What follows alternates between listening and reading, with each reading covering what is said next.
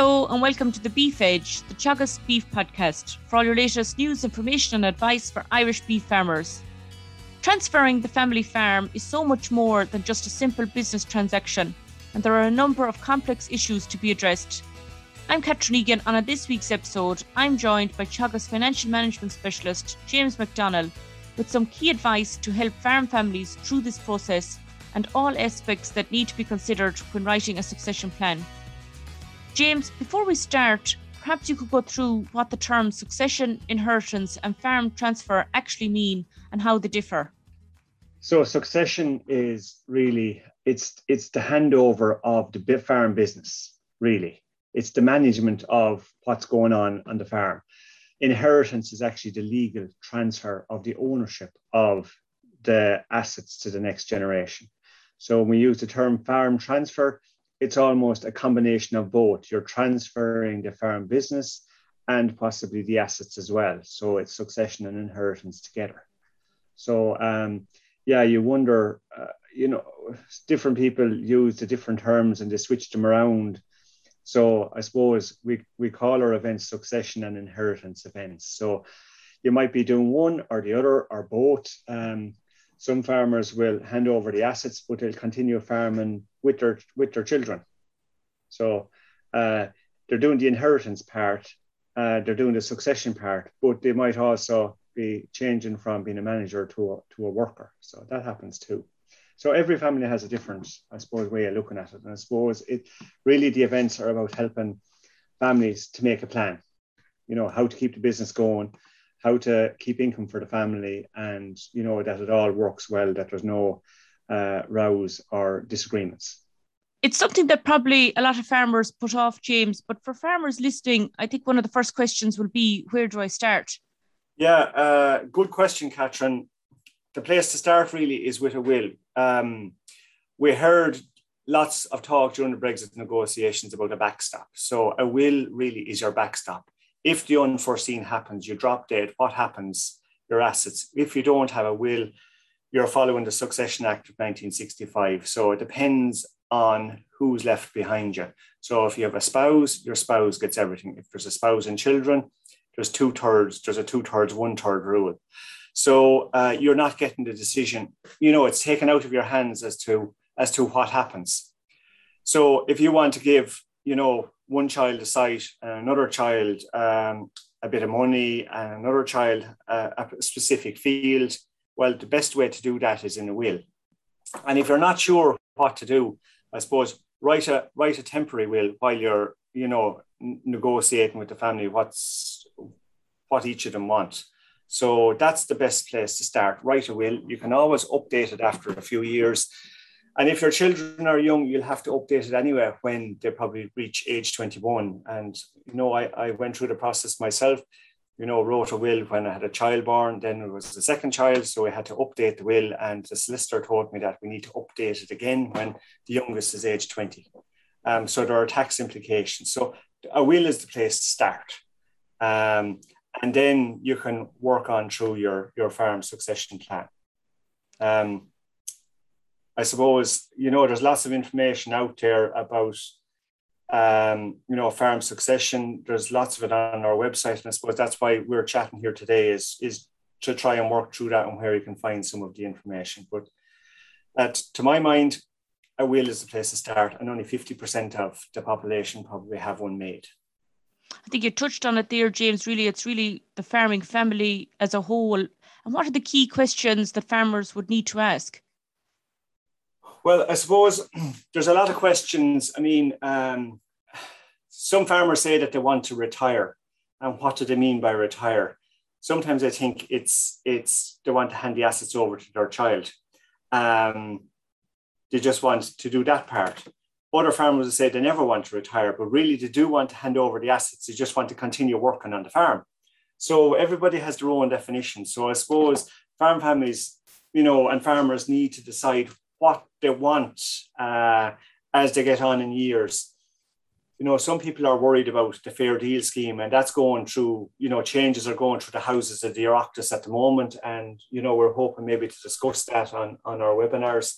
Um, how do you, you know, if you're going to hand over the farm to the next generation, what do you do for an income?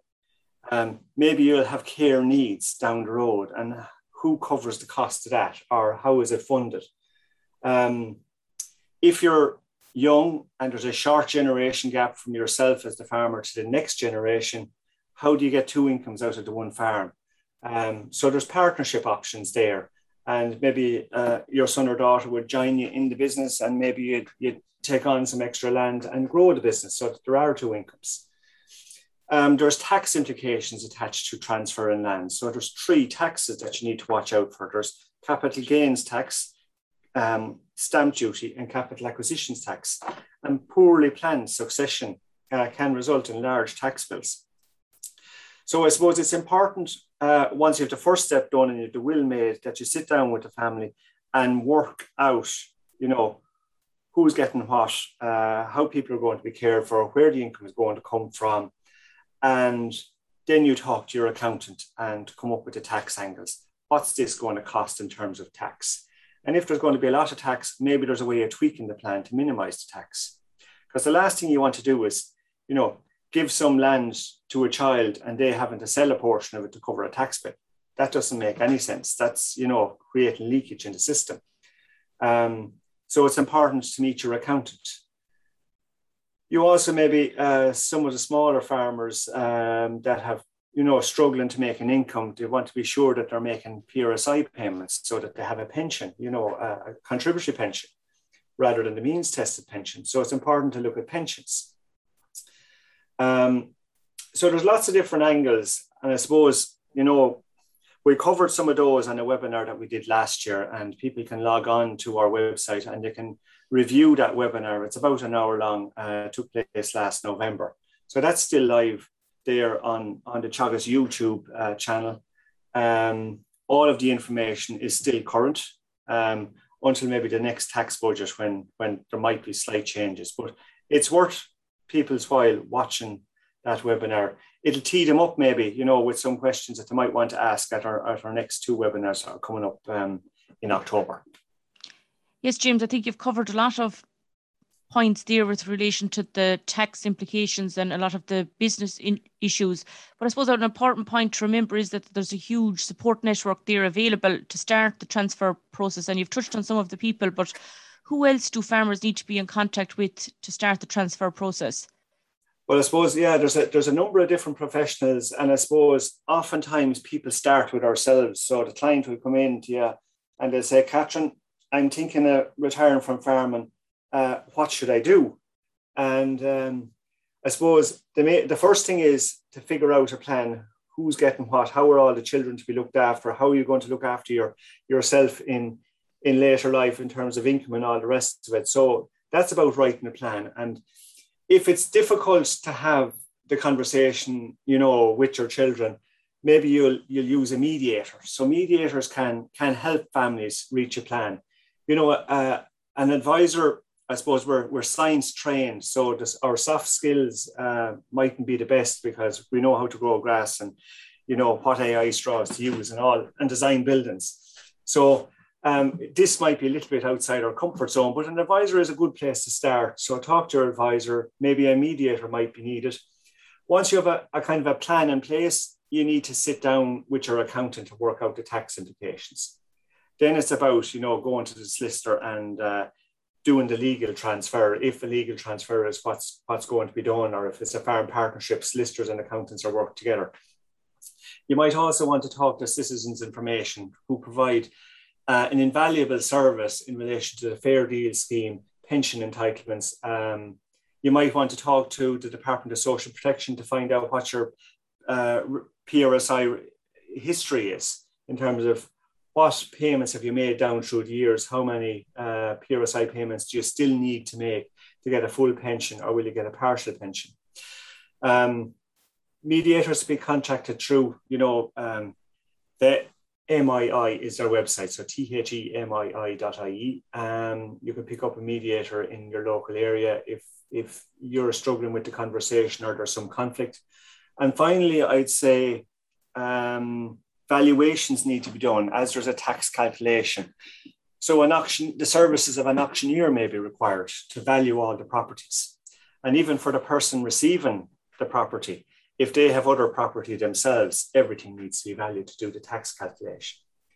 So um, I suppose there's a one, two, three, four, five there nearly, Catherine. Start with your advisor, then involve uh, a mediator if required, the accountant, the solicitor, citizens information, Department of Social Protection, and uh, an auctioneer. So there's a good team of professionals.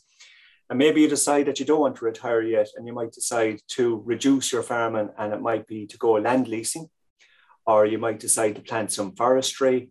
So, you know, if you're looking at those options, it's probably something that your local advisor can, can help you with. So um, I suppose don't be afraid to ask. There's a lot more people involved in this area than, than you would expect. Yeah, I suppose, James, you touched on it there. It is a difficult conversation to start. Have you any advice on how to start that conversation on farm succession? That's a good question, Catherine. Sometimes, you know, what I say to farm families are, you know, when I meet them in person and they're wondering how to go home and start the conversation, I give them a booklet and I say, maybe you start reading that booklet and you leave it on the kitchen table, and maybe somebody else will pick it up and they'll have a look and say, Where did you get this? And that might be just enough to start the conversation. Um, so you could ring the local office and get uh, the little booklet that we have produced. It's a green book. It's called A Guide to Transferring the Family Farm. So that might be a starting point. I suppose, um, I suppose, you know, really, I suppose what we should do is try and be upfront with with your family members, you know, and your thought processes. There's no harm in talking um, we know our own children quite well, and you know what kind of topics you can you can broach with them. So, I mean, uh, where farm families do lots of talking around the kitchen table, that's probably the place to start. Um, but sometimes, you know, if if you're elderly and your kids are working away, maybe you know you need to gather them together, you know, and say you're thinking about uh, dividing up the assets or retiring, and you'd like to know well what would they like, or you know what are the interests in. Um, because you know, young John might want um, the field at the crossroads, and Mary might want um, a bit of money to help her with her mortgage. So every family is different. Yeah, and every very... family will have their own ways, maybe of of starting conversations and other things. So it really is farm specific, James. And I suppose you touched on it earlier, but there are a range of ways to integrate farm generations, be it parent and child, aunt and uncle or niece and nephew or neighbours, depending on the farm situation. And they have become a popular different collaborations and farm partnerships in recent years. Can you just discuss some of the ways that they have been integrated? Yeah, um, yeah. So I suppose milk production partnerships started back in, I suppose it must be nearly 20 years ago now, back in the in the late 2000s. Um, and they progressed on in 2015. The Department of Agriculture widened the, the milk production partnership so that any two farmers could form a partnership. So if you were a neighbour of mine, Catherine, we could start farming together. And you know, you have a herd number and I have a herd number, and we could run all the stock in, in your herd number, and maybe we'd use your milking parlour. Um, and we might use my wintering facilities, you know, for, for the replacement heifers or whatever and we do a profit sharing ratio. And you know, there's incentives there for if we need to do any building that there's there's higher levels of TAMS grant and and things like that. And for us to legally do a partnership, there's a grant aid uh, structure as well. Um, you know, to, to do the, the legal deal so that, you know, if if we fall out, that, you know, you can divide everything back to where we where we started or or we get back what we put in. So that's a registered farm partnership. Um, some, I suppose, some people look at other options like they might decide, right, instead of instead of me farming with you, Catherine, maybe I might lease you the land. Okay. So that's a way of me stepping back. But if I lease you the land, maybe you're going to be tight on labor. Maybe you might give me five or six hours work a week.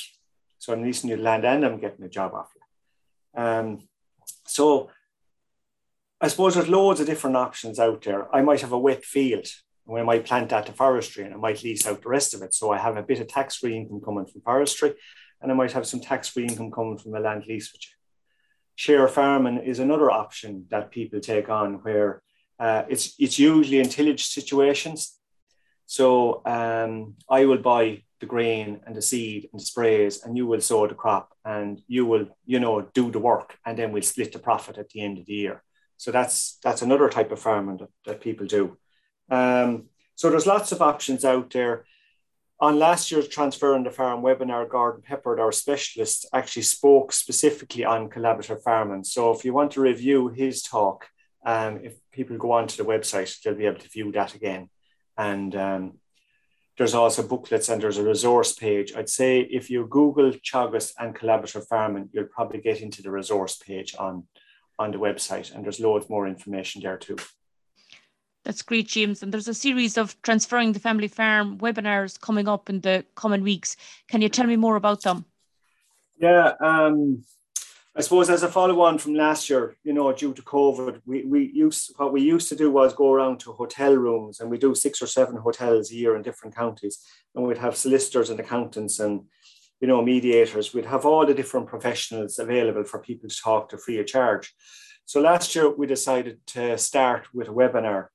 So um, I suppose I, I did a short presentation on, on, teeing up the, the, the farmer and what questions they might ask and we had a tax presentation and we had a collaborative farming presentation. So as a follow on from that, this year on the 6th of October, we will have a solicitor and a mediator making two presentations. And then on the 13th of October, we're going to have a discussion on um, the Fair Deal Scheme and uh, pensions and what entitlements and how to find out. So um, there'll be in the evening time um, so I think it's a it's a seven o'clock start. You can register on the website. The chances are that the webinar will run for about an hour. People can ask questions uh, through a chat function. Um, but I think it's only the first thousand can get in to ask questions on the chat function. After that, you're on an email, and we'll keep an eye on the email. And um, that's live at any stage. But I suppose talk to your advisor if you have a question. And um, we also have succession at teagasc.ie as our email address, and that'll be live and be monitored on, on the night. Last year, we got a lot of questions, and I think it took us maybe two weeks to get back to everybody that, that had asked a question because we couldn't get through them all in the night. Sometimes people will ask very personal questions, so do, those questions won't be answered live. But if there are simple or generic questions, we'll answer those live on, on the webinar. So the 6th of October and the 13th of October are, our two webinars and they're called Transferring the Family Farm. Click on the on the uh, events page on, on the website. It's another way to book. Thanks, James. I look forward to tuning in on the 6th and the 13th of October. And listeners can register on the Teagasc website, and I'll include the link in the podcast text. Yeah, thanks, Catherine, for the opportunity to, to go on your on your podcast. That's all for this week's episode, and my thanks to James for joining me on the show. You can catch up on all other shows and interviews from the Beef Edge podcast on the Teagasc website at teagasc.ie, or you can listen on Apple and Google Podcasts as well as Spotify. Don't forget to rate, review, and subscribe so you never miss a show. For all other updates from our beef programme, keep an eye on our Twitter and Facebook pages. Until next time, I'm Catherine Egan, and thanks for listening.